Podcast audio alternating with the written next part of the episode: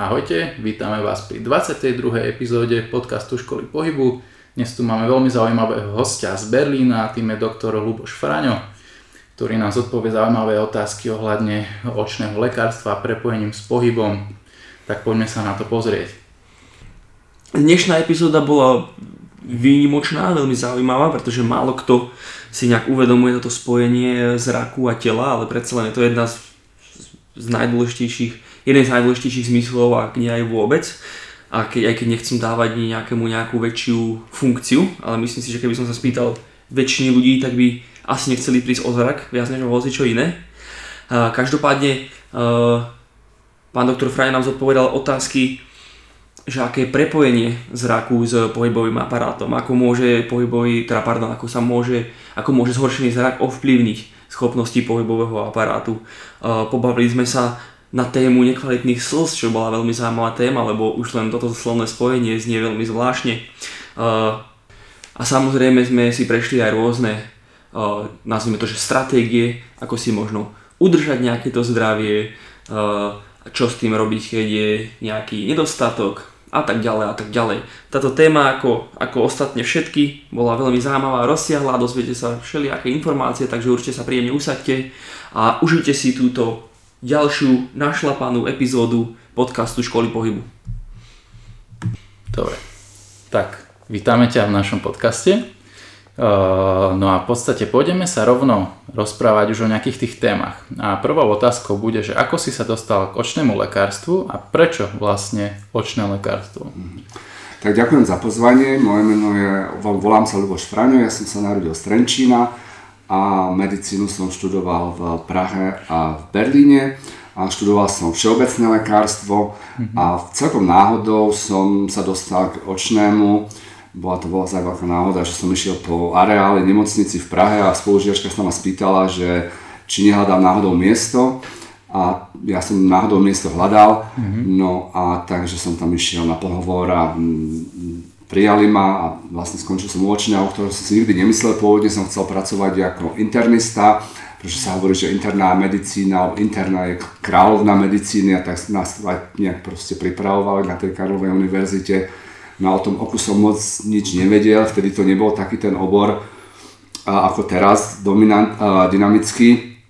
Takže um, som si aj hovoril na začiatku, že Ježiš uh, určite všetko zabudnem z tej interny, a že to oko je tak malé a zrovna v tých 90 rokoch to oko, ja si myslím, že to je jeden z mála oborov, nie pretože to teraz robím, ale je to jeden z mála oborov, ktorý urobil veľký skok dopredu, um, pretože to oko funguje ako kamera, vtedy bolo všetko na analog, kamery, filmy a tak ďalej a vlastne potom prišla digitalizácia a prišiel laser, takže vlastne tie zobrazovacie metódy v tom očnom to znamená zisťovanie nových alebo diagnostika nových chorôb, liečenie nových chorôb, prinieslo úplne veľký skok do toho očného a vlastne z toho robenia okuliarov, že je to takto lepšie, takto lepšie, že vlastne dneska už my skoro okuliare nerobíme, je to viac optikou a je to veľmi zaujímavý obor. A potom ešte ma veľmi zaujalo to, musím tiež povedať, že to očné je veľmi interdisciplinárny obor, že to oko je súčasťou centrálneho nervového systému a vlastne je to nie len, e,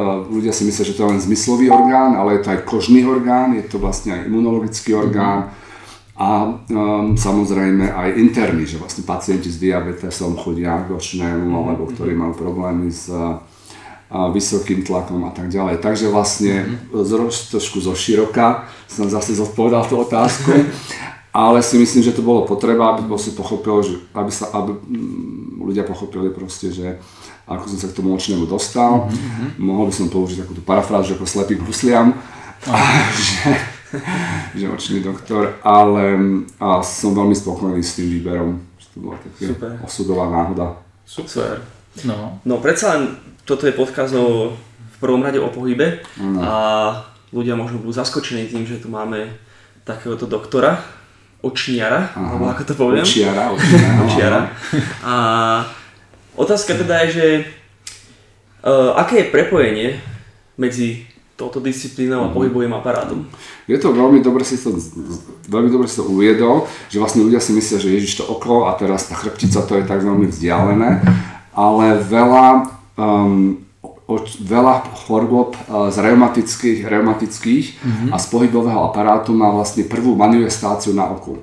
A to je vlastne, určite poznáte vy ako terapeuti, morbus Bechterev, Bechterevové nemoc ochorenie, ktoré vlastne postihuje viacej mužov, začína medzi 15. a 40. rokom a ten pacient príde s červeným okom. A to je vlastne väčšinou asi 90% týchto pacientov má potom zápal duhovky, ten zápal duhovky sa samozrejme lieči, lieči, lieči kortizónom, kvapky a tak ďalej, ale dôležité je, že my ho posielame na analýzu krvi, vlastne antigénovú analýzu krvi, mm-hmm. tam sa robí proste HLA-B27 a e, faktor a tak ďalej a ďalšie proste e, odbery krvné a robí sa mu tiež samozrejme MRT, CT dolnej chrbtice a už podľa toho, čo aj ten pacient hovorí, že vlastne oni väčšinou si stiažujú na rannú stuhlosť mm-hmm. a už v tomto veku proste a, a Takže to je takéto jeden z, jedno z najznámejších ochorení, ktoré má priame spojenie s okom, že začína vlastne mm-hmm. tým zápalom tej duhovky. Potom veľa tých reumatických poliartritíd a tak ďalej tiež prichádzajú s nešpecifickými alebo aj s tými zápalmi duhovky, že vlastne my už potom len posielame na tie odbery krvi a oni mm. už nám potom s tým prídu, že áno, to ochorenie sa potvrdilo. A potom napríklad u mladých žien je časté uh, roztrúsená, roztrúsená skleróza, alebo skleróza multiplex, vlastne, ktorá tiež zasahuje do pohybového aparátu. E, dnes vďaka teda tým novým terapiám imunologickým samozrejme už tie priebehy nie sú až také um, maligné ako kedysi, ale to sú asi také tie najdôležitejšie uh, z, tých, uh, z tých, čo sú mne. Samozrejme potom tie kožné Mm-hmm, že je tam viacej takýchto ochorení. Toto som napríklad ja nevedel, že morbus Bechterov sa mm-hmm. manifestuje aj na oku. Áno, najčastejšia manifestácia. Mm-hmm. A napríklad teda, e, pokiaľ ešte pacient nevie o tom, že, že toto ochorenie má, tak už predtým je to vidieť na tom oku?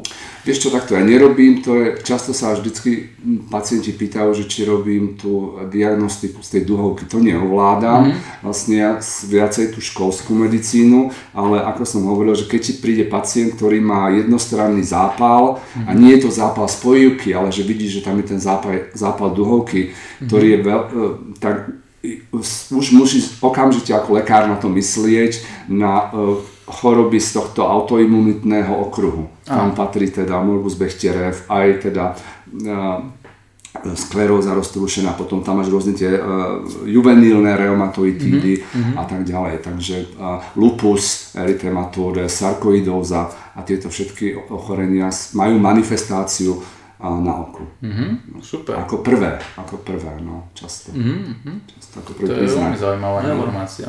No. Dobre, no a možno teda prejdeme trošku zase k inému súdku že čo je možno takým častým problémom s očami u športovcov a ako im vieš s nejakými takýmo, takýmito častými mm. problémami pomôcť?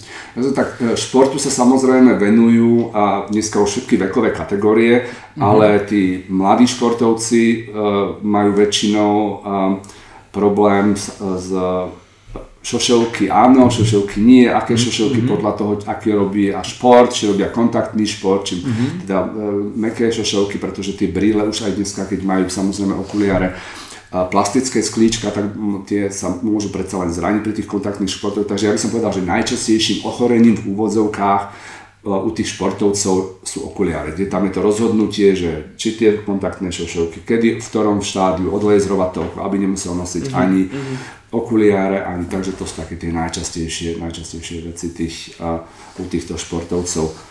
Um, takže to by som um, takto asi zhrnul. Jasne. Že... Ako môže teda tak priamo ten zhoršený zrak ovplyvňovať nejaké pohybové schopnosti? No to sme mali, to je tiež veľmi dobrá otázka, pretože my máme u nás na klinike aj deti a čas, teraz sme napríklad mali jednoho chlapca, ktorý, ten tréner nebol veľmi spokojný, um, E, s jeho podávaním na tenise. Uh-huh. A mhm. tiež sa zistilo, že je krátkozraký. Uh-huh. Alebo potom sme mali e, e, tiež nejaký športovec, kde išlo, neviem, um, už aký to bol šport, ale proste tam si mysleli zase, že on zle vidí a zistilo sa, že zle počuje. Uh-huh. Futbal, to myslím, že to bolo, že tréner tam ani nejak proste vykrikoval.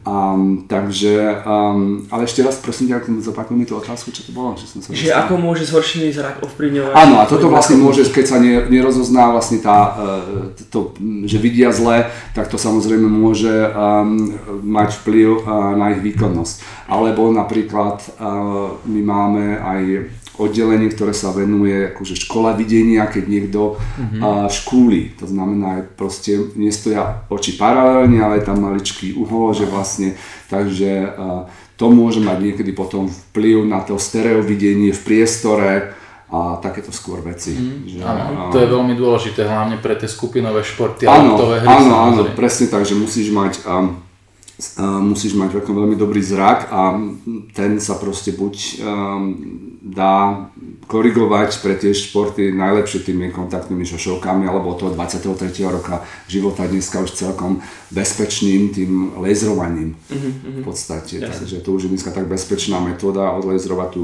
krátkozrakosť alebo ďalekozrakosť, takže, a, takže to si myslím si, že je zase. Mm-hmm. Mm-hmm. Dobre, a keď ostaneme pri tejto téme, takže aké sú nejaké, možno nejaké techniky alebo niečo, čím si človek môže zlepšiť tie pohybové schopnosti zlepšením toho zraku? Hmm. Ako si zlepšiť zrak skôr, by si myslíš, tá, tá... Alebo, alebo... Či nejaké cvičenia na zlepšenie zraku? Niečo na taký no, ako som už teraz spomenul, že vlastne ja skôr verím na to, na tú, na tú čo, vy máte školu pohybu, my máme mm-hmm. vlastne školu videnia, kde vlastne tie, uh, väčšinou sú to uh, tínejdžeri, ktorí proste škúlia, že sa to vlastne napravuje tým, že nosia vlastne e, niekoľko podľa, to je podľa veku, sú tam na to také vzorce, že e, nosia zakryté takú tú, e, tú nálepku cez to oko mm-hmm. a vlastne trénuje sa, to, to silné oko sa zalepí a trénuje sa to slabé oko.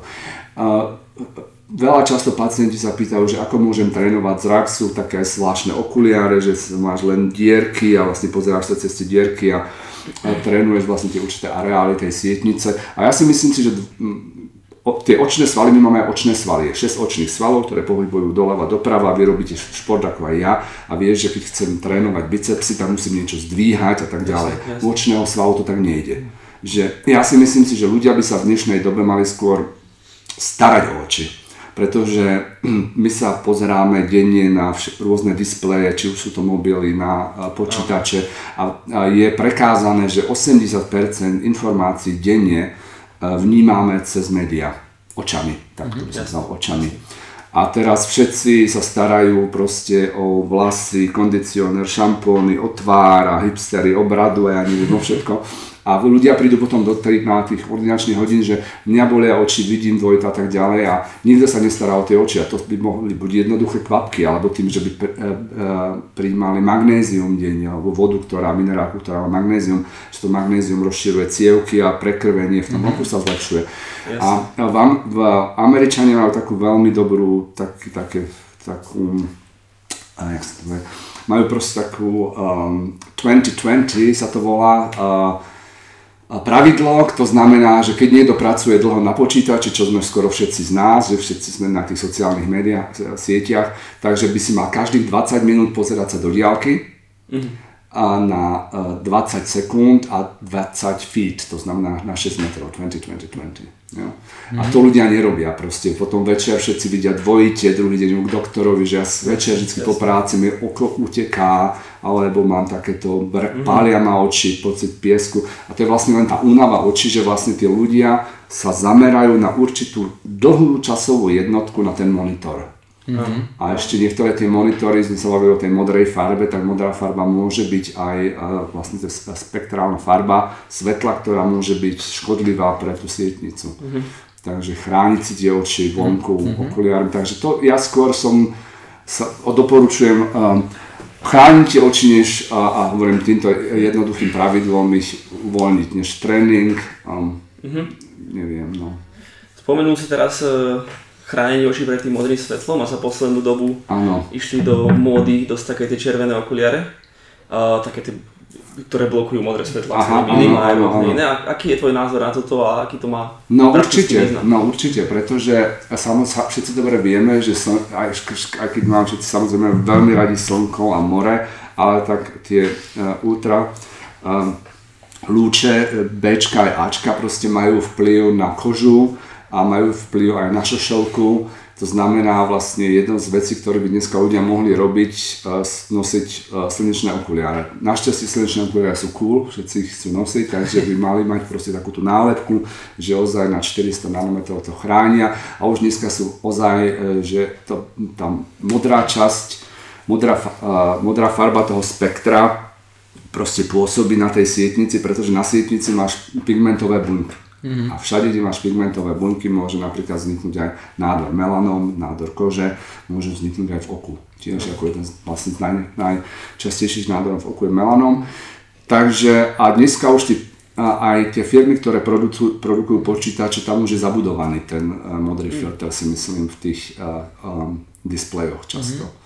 Takže by, nemusí človek sedieť. Sú samozrejme optici, by nám, keby to bol optik, tak by povedal, že sú aj sklička na to, ktoré majú takéto niečo, ale kontaktné šošovky viem, že majú takú modrú vrstvu a že už tam je zabudovaný ten UV filter. Mm-hmm. Už to ide takto do Áno, áno, takže to je dôležité chrániť tie oči tými, um, tými um, uh, um, slnečnými okuliármi a tak. A samozrejme kvapkami Albancraft. Čo musím tiež spomenúť. Product placement. Product placement. tak, tak podstate tak keď už si tie svoje očné kvapky spomenul, možno, možno povedz, že čo, čo to je za produkt a na čo mm. sa mhm. používa, lebo je to trošku inovatívnejšie. A... Áno, áno, je to v podstate tiež to, čo sme sa hovorili, tá, že tá starostlivosť o tie oči, vlastne sa dneska sa snažíme v celom tom očnom vlastne tým ľuďom um, uh, túto message sprostredkovať, túto správu, že je potrebné sa starať o oči a tieto kvapky, ktoré vlastne ja som nejak uh, sa podiela na tom vývoji, obsahujú hyalurón a všetci poznáme hyalurón, vlastne asi 2% sklivca pochádzajú z hyalurónu a vlastne e, tie kvapky sú umelé slzy.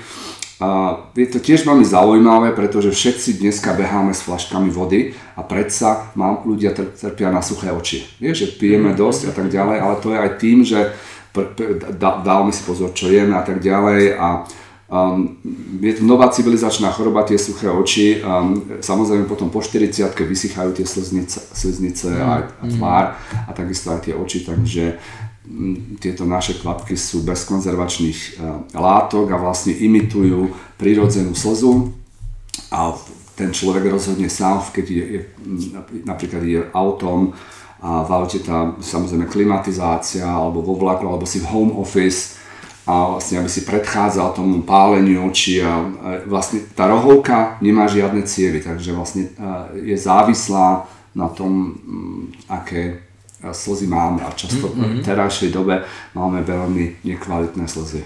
To je veľmi zaujímavé. zaujímavé ozaj, že vlastne to je také, že povie, že oni, ten pacienti povie napríklad, že no ale prečo mám kvapkať, keď sa mne to oko slzí. Lenže vlastne to je taký reflexný oblúk, že ten slzný film sa rýchlo vyparí. On má tri vrstvy a vlastne keď má zlú kvalitu, tak sa rýchlo vyparí a tá slzná žľaza, ktorá je hore, dostane informáciu, aha, suché oko a produkuje slzy stále. Mm-hmm. A vlastne tým, keď ty si dáš tie umelé slzy, ktoré majú, napríklad sú trošku také vyššia koncentrácia toho hyalurónu, tak urobia taký ochranný film a vlastne ten reflexný oblúk už sa ukončí, že to oko prestane slziť. Jasne. Takže to je vlastne tá, tá logika za tým. No. Za, zaujalo ma to, že je nekvalitné slzy. Mohol by si to nejakým spôsobom vysvetliť? No, áno, to hovorím práve tým, že um, samozrejme to má znečistenie ovzdušia má na to, potom čo pijeme, alkohol, sami vieme, že alkohol odvodňuje, Jasne. potom ešte do toho sa fajčí.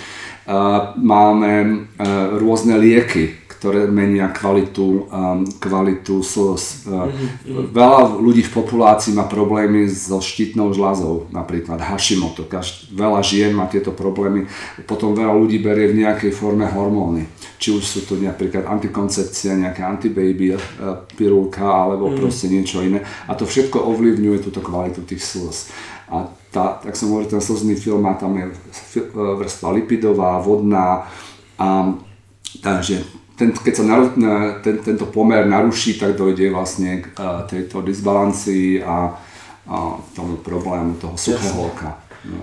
To je fascinujúca informácia, myslím si, že málo kto, ak vôbec niekto, ano. sa zamýšľa nad kvalitou svojich slz. Áno, áno, áno. Môžem, môžem usúdiť, že niekto, kto má tak povediať 100% životosprávu, čo je v podstate Mhm. nereálne, hej, by mal kvalitné slzy teda? No určite, určite, to by som ako nepovedal, že všetci sú samozrejme akože chorí, ale je tam veľká skupina ľudí, ktorá má tieto problémy so suchým okom, aniž by si to uvedomovala, mne ako páli, mám tam pocit piesku, oko je dokonca aj um, uh, začervenalé a tak ďalej. To sú všetko také symptómy toho.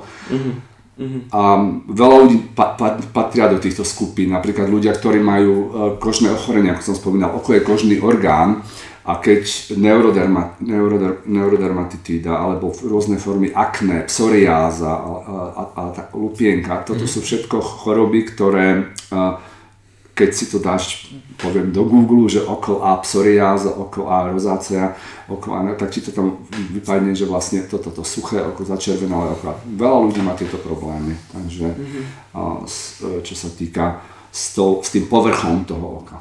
Jasne. Pretože to je veľká, skupina chorôb. My, vlastne, my sme vlastne minulý rok, to je tiež také zaujímavé, že otvorili jedno oddelenie, ktoré sa venuje len starostlivosti o oko. Že vlastne analizujeme ten slzný uh, film, sú na to rôzne prístroje, tam prídu tí pacienti z týchto skupín. Či už, sú to, či už majú reuma, berú ten kortizón, ktorý tiež samozrejme im mení tú kvalitu toho. Potom máš tam tých pacientov s imunologickými ochoreniami, uh, jak sme hovorili, to Hashimoto, teda uh, štítna žľaza. Potom máš veľkú skupinu tých pacientov, uh, ktorí trpia na alergiu. To je tiež alergia, autoimunitné ochorenie. Vlastne telo bojuje proti svojim bunkám. Jasne. Takže máš e, zápaly a potom tie, tá skupina tých kožných chorôb. No. A keď už sa bavíme o takomto suchom oku, vie to, dajme tomu, spôsobovať v budúcnosti, keď je to neriešené niečo vážnejšie alebo horšie? To je veľmi dobrá otázka, áno. Um, Keď sa to fakt nerieši, tak tam um, môže dochádzať k tomu, že vidíš pa- samozrejme potom pod tým mikroskopom to oko asi 40 krát zväčšené Mhm. a že tam začínajú uh, rôsť malé cievky Mhm. proste do tej rohovky, takže to je taký vlastne, to nie je dobrý signál, pretože ako som pred chvíľou hovoril, že tá rohovka je využívaná difúzne, to znamená, že je závislá od tej komorovej vody a od tých, od tých slz. Takže to je jeden z tých. A, samozrejme potom to je taká um, živná pôda, to suché oko pre ďalšie infekcie. Mm-hmm. Že často máme herpetické infekcie v oku a, a tak ďalej. Takže Mhm. Čiže môže to spôsobovať aj takéto problémy. áno. A ešte ma v podstate napadla taká vec, eh, keď už sa bavíme zase stále o tom oku, tak z hľadiska teda tej fyzioterapie, v podstate aj niektoré metódy, ktorým sa venujem, trošku sa zamerávajú aj do istej miery nejako na, na ten zrak, ako mm-hmm. nejaký senzorický vnem. A keď má niekto, dajme tomu, ten zrak zhoršený, tak eh, často ľudia hovoria o tom, že môže nastať nejaký zvyšený svalový tonus v krčnej chrbtici mm-hmm. alebo tak, alebo že, že telo sa cíti v takom, keby, dajme tomu, že limbický systém to vníma ako nejaké nebezpečie, Áno. že sa necíti tak isto, skrz to, že ten mm-hmm. senzorický vnem je zhoršený, že čiže to môže zmeniť trošku nejaký ten svalový tonus, vnímanie toho priestoru, že či sa stretávaš aj s takýmito vecami. Áno, áno, rozhodne. Ja viem, na čo asi mierí, že v podstate u vás v tej škole pohybu si dokážem predstaviť, že máte napríklad ľudí po, um, po mŕtvičke, ktorí vlastne potom majú tú hemiparézu a, a majú určité kompenzačné držanie tela, aby napríklad, keď majú postihnutú, dajme tomu, pravú stranu alebo ľavú, to je jedno, tak uh, samozrejme škúlia, jedno oko im uteká. Tým pádom oni mus, vlastne to je pre nich veľmi nebezpečné, pretože môžu spadnúť, vidia dvojite, nie sú si istí a tak ďalej. A samozrejme potom kompenzujú nielen to držanie tela, ale kompenzujú aj tie svalové skupiny iné.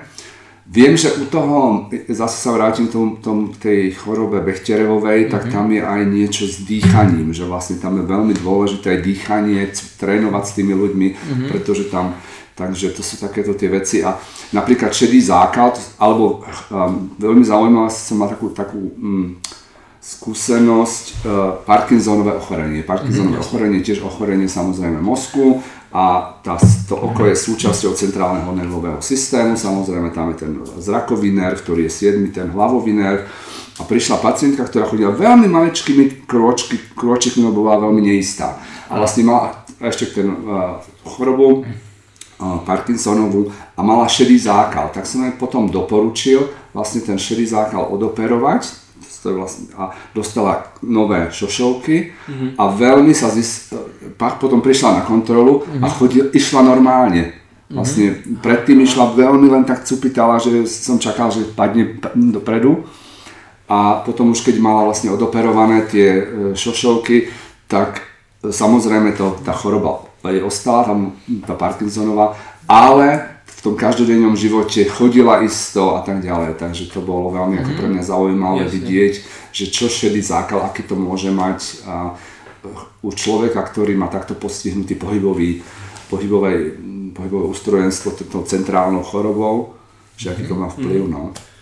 Zaujímavé. No, z toho jednoznačne vyplýva, že minimálne nepriamo vie zrak veľmi ovplyvniť držanie tela, fungovanie tela mm-hmm. celkovo, pretože takýto dlhodobo neriešený problém môže vytvoriť veľa kompenzačných vzorov. Mm-hmm. Že áno, čiže častokrát sa zase, zase vidíme to, že my častokrát v škole pohybu hlásame o tom, ako je to všetko poprepájané a treba riešiť všetko. Mm-hmm. Toto poukazuje na to, že za nami môže niekto prísť a ultimátne môže odísť kočiarovi, mm-hmm. pretože to je cesta k riešeniu. Môže byť? Áno, môže byť aj samozrejme, že e, všetko so všetkým súvisí nejak v tej medicíne, mm. že vlastne aj ja sa snažím, vlastne našťastie som mal také to štúdium tej medicíny alebo kde som mal tú možnosť toho postgraduálu, že vždycky sme sa na toho človeka pozerali komplexne. Že nie, že to je proste len uh, šedý záchal alebo tak. Mm-hmm. Veľmi bolo zaujímavé napríklad, čo sa týka um, veľa ľudí dneska robí, aj Slovensko má to perfektné možnosti, extrémne športy. Ano. Napríklad jumpy, uh, bungee jumping. Bungee jumping, presne tak. Ďakujem. Tak tam máš veľmi často odchlipnutie sietnice. Oni ak sa pustia tou hlavou dole z toho mostu, tak potom príde samozrejme ten ťah toho lana. Takže to som videl, že u, nieko, u niektorých, že proste mali zakrvácať len do, dovnútra do okna alebo otliepnutie mm-hmm. sietnice, to som videl. Potom môže byť ešte napríklad pri tých, uh, pri potápaní tiež sa môže sem tam takáto vec stať. A potom rôzne teda uh, poranenia máš napríklad squash, Máš mm-hmm. tiež vlastne, keď ti niekto presne, to sú veľmi mhm. nepríjemné veci, ako, pretože to okolie sa nachádza v očnici a nemám možnosť sa proste vyhnúť a teraz skôr to je veľmi e, rýchla, e, rýchla loptička a ťažká v tom a presne, presne uh, sedí do, na tú veľkosť tej očnice. Mm. Samozrejme potom máš lokte a tak ďalej, preto máš aj v kontaktných športoch a tak ďalej, takže to sú také tie najčastejšie poranenia tých očí z týchto mm-hmm. tenis ešte tiež takisto, keď to dostaneš do oka. Mm-hmm, to vyslovene no. taký nejaký kontakt už s tým okom. Áno, áno. No, to sa samozrejme stávať môže. Mm. A ty si mi kedy si spomínal, teda mali sme takú debatu, že 70% ľudí je dominantných na pravé oko, ak sa nemýlim. Áno, na pravú stranu, áno. Hej, že to, to je celkom zaujímavé, lebo v podstate, čo, čomu sa aj my venujeme, nejakému tomu našemu modelu, tak e, v podstate čo aj diváci nevidia, ale mám tu povašané nejaké obrazy, ktoré v podstate pripomínajú tzv. bežný kompenzačný vzor. A tam sa hovorí o tom, že sme všetci dominantní na tú pravú stranu. To je tá sranda, že vlastne ty aj zo svojej praxe hovoríš, že aj to práve oko je takisto dominantné.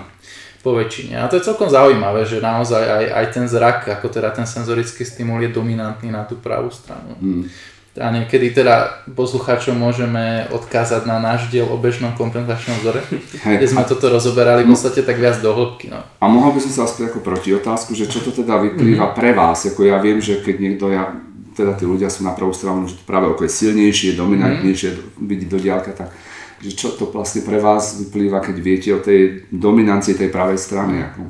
V podstate ono, väčšinou to znamená to, že ten človek má tendenciu používať, dajme tomu pravú ruku ako nejakú uchopovú, používať e, pravú nohu ako stojnú a skôr ľavú ako švihovú mm-hmm. napríklad. Mm-hmm. Že keď, keď vidíš toho človeka, že stojí, tak väčšinou sa buď, bude opretý o tú pravú nohu, keby, tak, tak ten bok tak trošku áno, áno, áno, áno. má posunutý, je, že e, viac menej to v sebe máme nejakým spôsobom všetci, ale to hlavne vďaka tomu, jak máme rozoskladané tie vnútorné orgány, mm. že vlastne pečenie mm-hmm. na pravej strane, perikardium je trošku mm-hmm. inak.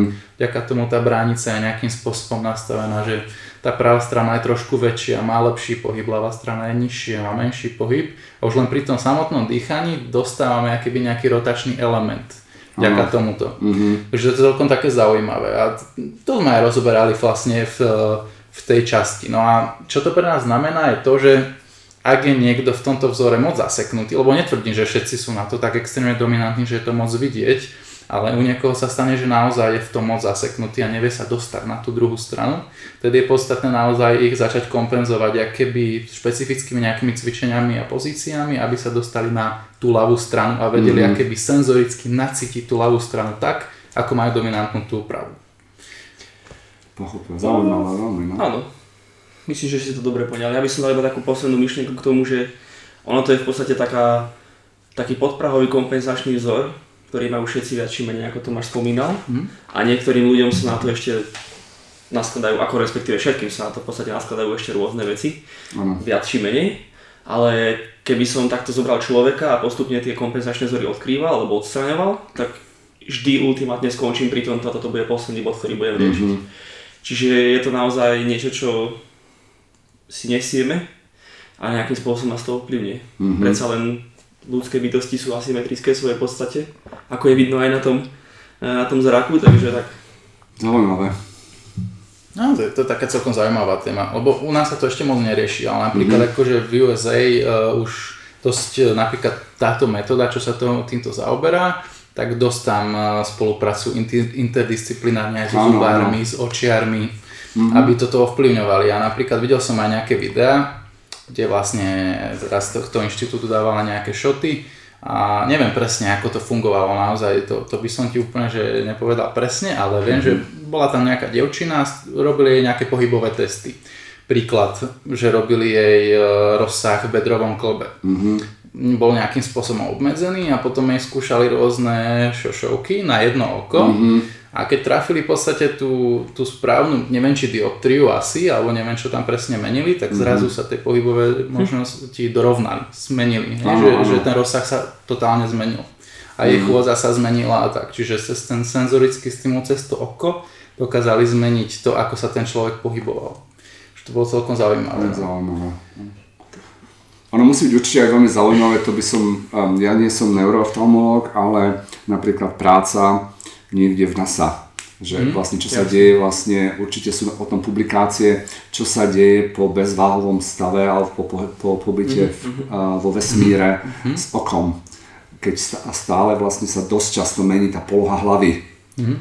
Vieme, že oni vlastne majú často tendenciu v tej slabo, uh, úbytku svalov, osteoporóze a tak ďalej. Ah um, kozmonauti. Mm-hmm. Takže by to bolo tiež veľmi zaujímavé, určite, určite. čo sa vlastne robí, deje s tým očným tlakom a tak ďalej. To, to je dobrá otázka, lebo o tomto často aj, myslím, že aj v nejakom podcaste som to spomínal, že kozmonauti vlastne preto musia cvičiť v tom vesmíre, mm. lebo tam veľmi rýchlo nastáva tá, v podstate proces tej osteoporózy. Ano, nie, nie ano, tam, ano, ano. nevplyvá na nich tá gravitácia, Samozrejme. nevplyvá ten Wolfov zákon na tej kosti, mm. čiže nemajú sa prečo v podstate držať pevné mm. a rýchlo rednú. A kto vie, čo sa deje s tým okom naozaj? No, samozrejme, celkovo, pretože hovorím, stále, stále sa meniaca poloha tej hlavy, ten um, um, miešný likvorov, ten tok v mozku, mm-hmm. tak by to bolo zaujímavé, ale... Toto sú zaujímavé témy, vidíš, že možno na nejaké budúce študovanie. Áno, Zavoláme si niekoho z nás. Presne, z nás nejaké, e, určite, no. To by bola aká sranda, že? No. To je samozrejme, ak často máš tú otázku, že prečo sa nie, či sa už dá dneska transplantovať sietnica. Mm-hmm. A to je tak veľmi komplikovaný problém, že uh, vlastne dá sa veľmi dobre transplantovať rohovka, rohovka ľudská, sa, to je vlastne najčastejšia transplantácia na ľudskom tele si myslím. Uh-huh, a, uh-huh. a je to veľmi vďačná transplantácia, pretože ak som hovoril, rohovka nemá cievy, takže nemusíš robiť až tak moc tú typizáciu a nedochádza tam vlastne k od, prúdeniu toho transplantátu. Uh-huh. Ale uh, transplantácia sietnice, ktorá je vlastne ako koberec veľmi, uh, kde máš miliardy tých fotoreceptorov uh-huh. a to vlastne vytvárajú potom ten zrakový zrakový nerv a v ktorý sa potom ide, samozrejme tú dráhu poznáme, ale mm-hmm. všetky tie detaily, to je, si myslím si, že tá medicína je teraz, tam to sa veľké, um, veľké štúdie na základe čipov a tak ďalej a že vlastne tí ľudia e, potom sa objaví nejaká malá správička v novinách. Samozrejme pre toho človeka už je potom aj mm, veľký zázrak, keď vidí len pohyb uh, ruky alebo pohyb osoby. Tam nemôžeme hovoriť o nejakých neviem, 50% že vidí alebo tak, ale jasne, jasne. A, samozrejme a, je, a, sa tam vkladajú veľké nádeje Mm-hmm. To, aby, ale je to veľmi komplikovaný problém práve tou stavbou toho oka, pretože ani ten proces toho videnia ešte nie je priamo uh, tak dobre preskúmaný. Jasne. No. Vieš, vieš si predstaviť budúcnosť, ktorej by sme vedeli spraviť takéto umelé oko? Myslíš si, že je táto možnosť? No to tak určite sa, samozrejme teraz sú rôzne veci, že už sa um, robia napríklad umelé meso, že sa dá napríklad um, zoberieš ako meso z kuraťa, som teraz čítal a teraz môžu proste bez toho, aby sa tie kuraťa, to je príklad len, no, aby nemuseli sa zvieratá proste zabíjať e, na meso a tak ďalej, takže vlastne je to možné vykultivovať e, meso z buniek a tak ďalej. Tak si myslím si, že e, určite bude táto tieto tendencie sú samozrejme v tých, na tých, tých um, univerzitách, v tých uh, vysoko špecifikovaných laboratóriách a vlastne vyvinúť um, nie hneď celé umelé oko. Ja myslím si, že už veľký, veľký skok pre ľudstvo by bolo, keby sme mohli tomu množstvu uh, slepých ľudí alebo proste ľudia, ktorí sú uh, handicapovaní, tak um, pomôcť tým, že by sa im transplantovala tá sietnica. Mm. To by bolo, Určite. To by bola bomba. To by bolo skvelé. Áno. Určite. To by bolo skvelé. Dobre, prejdeme ešte na takú, takú možno bežnejšiu otázku, že čo sú nejaké prvé príznaky zhoršujúceho sa zraku? Mm-hmm. A ako by človek možno mal postupovať v prípade, že ich spozoruje? Mm. Tak zase to rozdelíme na tie generácie u tých detí, to zhoršovanie toho zraku. Napríklad môžeme vidieť, keď škúlia teda majú, trpia na ten strabizmus, že napríklad majú poruchu, že nechytajú dobre v priestore, nejak teda to mm-hmm. stereovidenie nefunguje, alebo v triede nevidia dobre, Takže proste učiteľka povie tým rodičom, choďte k očnému, alebo proste pri nejakej tej prehliadke sa zistí, že to dieťa nemôže čítať. Uh-huh. Takže to je pre túto vekovú skupinu. Potom tiež tínejdžeri a tak ďalej, keď sa tiež môže vyvinie, vyvinie tá krátkozrakosť alebo ďalekozrakosť, bolesti hlavy, mm-hmm. časté. Mm-hmm. Časté bolesti hlavy, proste, že ľudia vlastne ne, ne, majú, keď čítajú, idú blízko k tomu textu, to znamená potrebu, potrebujú zvýšiť tú akomodáciu, mm-hmm. takže to je vlastne tá um, ďalekozrakosť a okolo tej 40 oko začína starnúť. Vlastne začína starnúť koža, vlastne oko sa vyvíja, teda šošovka ľudská sa vyvíja podobne ako koža z toho rovnakého embryologického listu, keď sme ešte ako malé embria, mm. tak preto vlastne ako tej 40 prvé tie rásky a ľudia začajú pohybovať, začínajú pohybovať rukami, bože ja nič nevidím, hľadajú už svetlo lepšie a to, je to sú také tie prvé príznaky, že tá šovka prestáva akomodovať. To slovo akomodácia je vlastne, všetci poznáme slovo zoom, že sa pohybuje objektív dopredu a dozadu, to znamená zoomuje, ja. zaostruje. A toto vlastne tá po 40 tá šošovka stráca túto možnosť mm-hmm.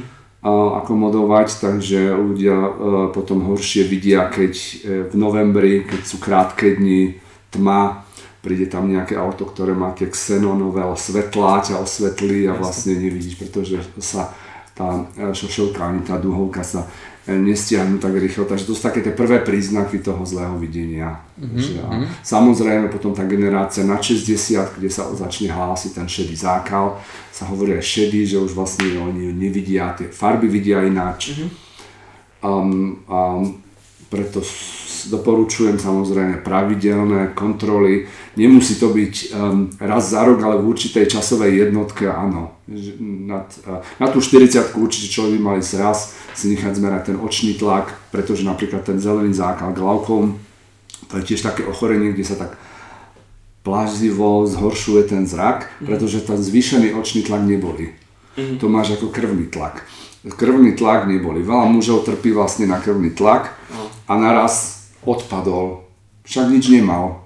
A to je presne to isté, že vlastne ten krvný tlak neboli a potom už máme len ten výsledok. A to isté platí aj pre ten zelený základ, preto po tej 40 človek by mali vlastne si urobiť taký, že v akom stave je moje oko, ako vyzerá môj zrakový nerv, ako vyzerá tá šošovka a ten doktor ti potom povie, že prídete za 5 rokov alebo, alebo Jasne. To sú, samozrejme, keď človek trpí na nejakú cukrovku, alebo ako som už hovoril, um, srdcovo-cievne ochorenia alebo ladviny, tak prichádzajú tí ľudia, sú sami poslaní aspoň u nás v Nemecku tým špecialistom gočnému raz za rok, raz za dva roky podľa mm-hmm. toho, čo sa mm-hmm. tam je. A ešte možno, keď sme toto dorešili, by som dal také odľahčujúce otázky. Áno. Však teraz si ja spomínal, že u vás v Nemecku, to sme vlastne nespomenuli, že ty pôsobíš v Nemecku v Berlíne a máš tam Áno. svoju kliniku. Áno. A možno, že tak v jednoduchosti, že ako si sa tam vlastne dostal a že aké možno vnímaš rozdiely Nemecko, Slovensko v tom zdravotníctve a tak ďalej.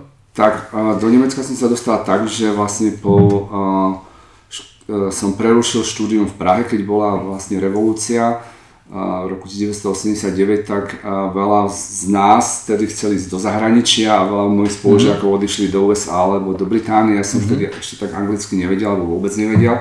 A vedel som vďaka e, Trenčínu, v Trenčíne sme mali veľmi dobré jazykové gymnázium. A, a tak som, tam som mal veľmi dobré základy na Nemčinu, takže som veľmi dobre nemecké, takže som mal možnosť ako na výmenu študent odísť do Frankfurtu nad Mohanom a tam sa mi veľmi páčilo uh, ten prístup pacientom.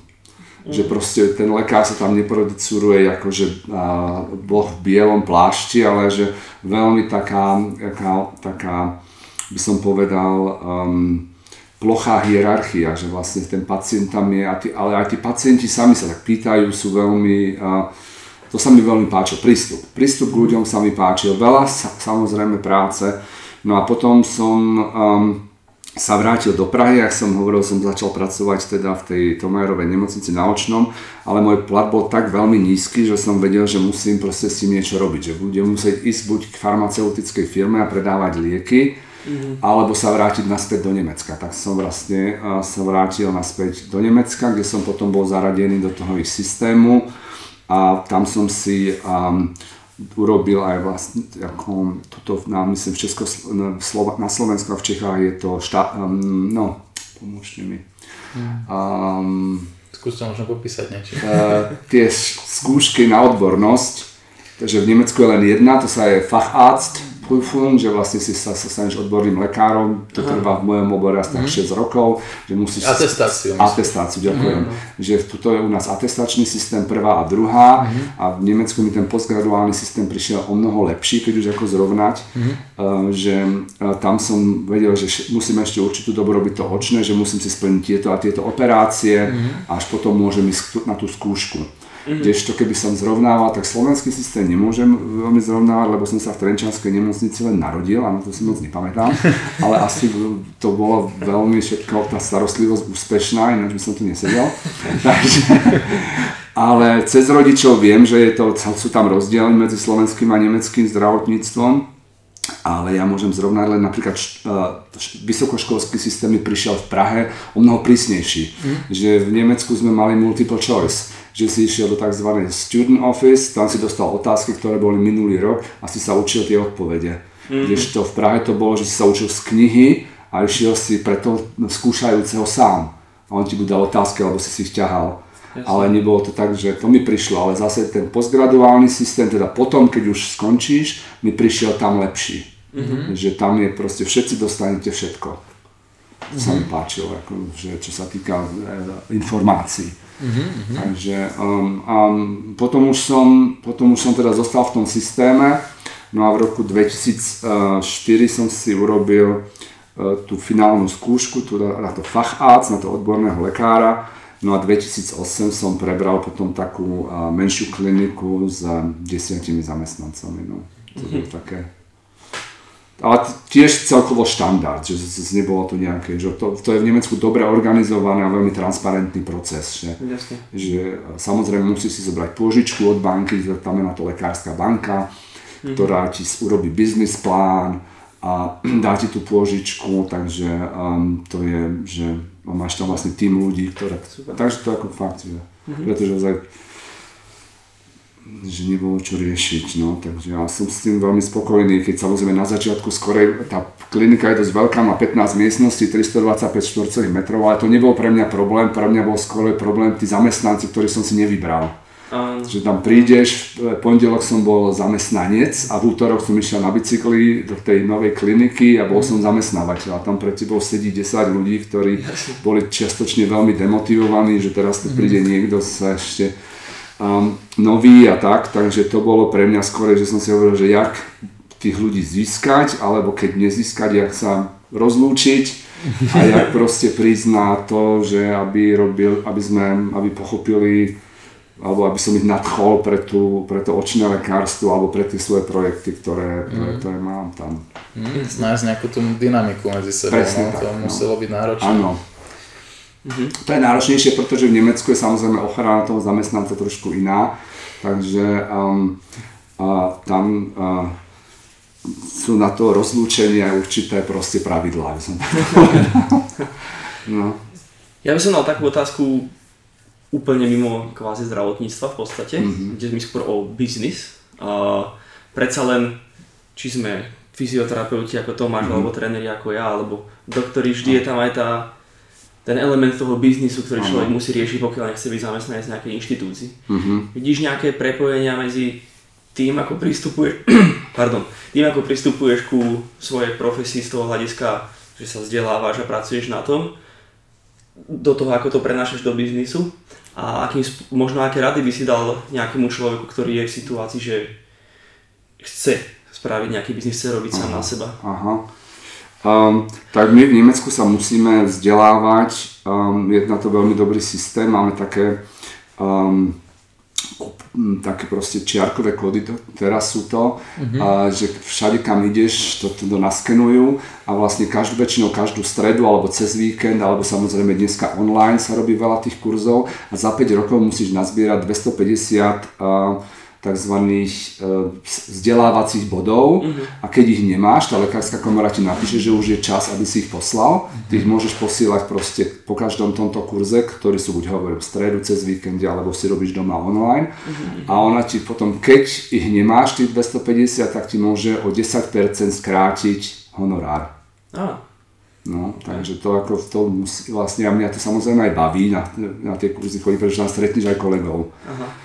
A takže tak máš takúto vlastne páku a, sa sám vzdelávať a dostávame samozrejme rôzne časopisy, a, ktoré vychádzajú a, a tak. A, um, takže e, to vzdelávanie samozrejme, každý má nejakú tú špecializáciu, ja sa špecializujem na otázku teda tej sietnice a makuly, aj tie operácie, čo robím a trošku takéto laserovanie. Um, takže to, má, to je dosť veľmi dynamická dynamická časť toho očného, tieto e, operácie proti slepote. No a na tú druhú časť otázky, že samozrejme si myslím si, že e, som veľmi rád, že pracujem na seba, by som povedal. Je samozrejme to, ten nemecký systém je trošku demotivujúci, demotivujúci tým, že má tak vysoké dane. Proste 47% sú dania a to je progresívna daň Takže to je vlastne um, dosť demotivujúce. Potom samozrejme tie dane sa pre každú skupinu sú trošku inšie by som povedal, mm-hmm. ale mhm. v mojom prípade to je, alebo v prípade aj takto um, fyzioterapeutov, keď niekto má takúto školu pohybu, tam by sa to tiež mohlo ľahko stať. Mm-hmm. Ale som rád, že to robím a potom som si vlastne, e, tá situácia v tom nemeckom zdravotnice bola tiež, to nie je rúžová, bola tiež, tam boli veľké demonstrácie v roku 2008, tedy keď som ja preberal si tú kliniku a vlastne vtedy nám radili, že kto si môže, pretože sa v oboru v očnom, alebo napríklad aj v ORL, kde sa teda naslúchávatka predáva. V očnom, som, ja som sa robil aj časť vzdelania na, tú, na tie kontaktné šošovky, takže si môžeme otvoriť ako SROčku. Mm-hmm. A to som si aj urobil, tá vlastne firma sa volá Augencraft a v tejto firme som si tak vyskúšal, a že to ten svoje, tie business skills by som mm-hmm. povedal, že samozrejme mám tu svoju kliniku a mám tu svoju firmu malú Augencraft, pretože ako doktor e, tam sú aj určité, v Nemecku je dosť regulovaný štát, nemôžeš, e, čo sa týka e, reklamy, nemôžem si teraz ja povedať, ja som ten najlepší uh, ten uh, chirurg makuly na uh, Bavorskom námestí v Berlíne. A yes. vlastne také tie business skills a reklama a teraz tie social media, to robíme vlastne cez ten Augencraft všetko. I keď samozrejme teraz aj pre tých doktorov sa to mení na základe toho, táto social skills. Ale rozhodne um, si myslím si, že ísť do toho samozrejme, keď má človek tú možnosť neviem, samozrejme v Nemecku ten, alebo všade v cudzine je predpoklad ten jazyk. Jo. Si myslím, že to je, to je, veľ, to je, veľ, to je veľmi dôležité. A ty si sa asi pýtal, že aj tuto určite na Slovensku a um, ja si myslím, že napríklad špecificky Trenčín, kde vlastne veľa ľudí sa venuje športu uh-huh. a um, to mesto ťa úplne animuje, to, to je tu voda, je tu, sú tu hory, a sú tu, je tu hokej, je tu futbal, je tu hádzana.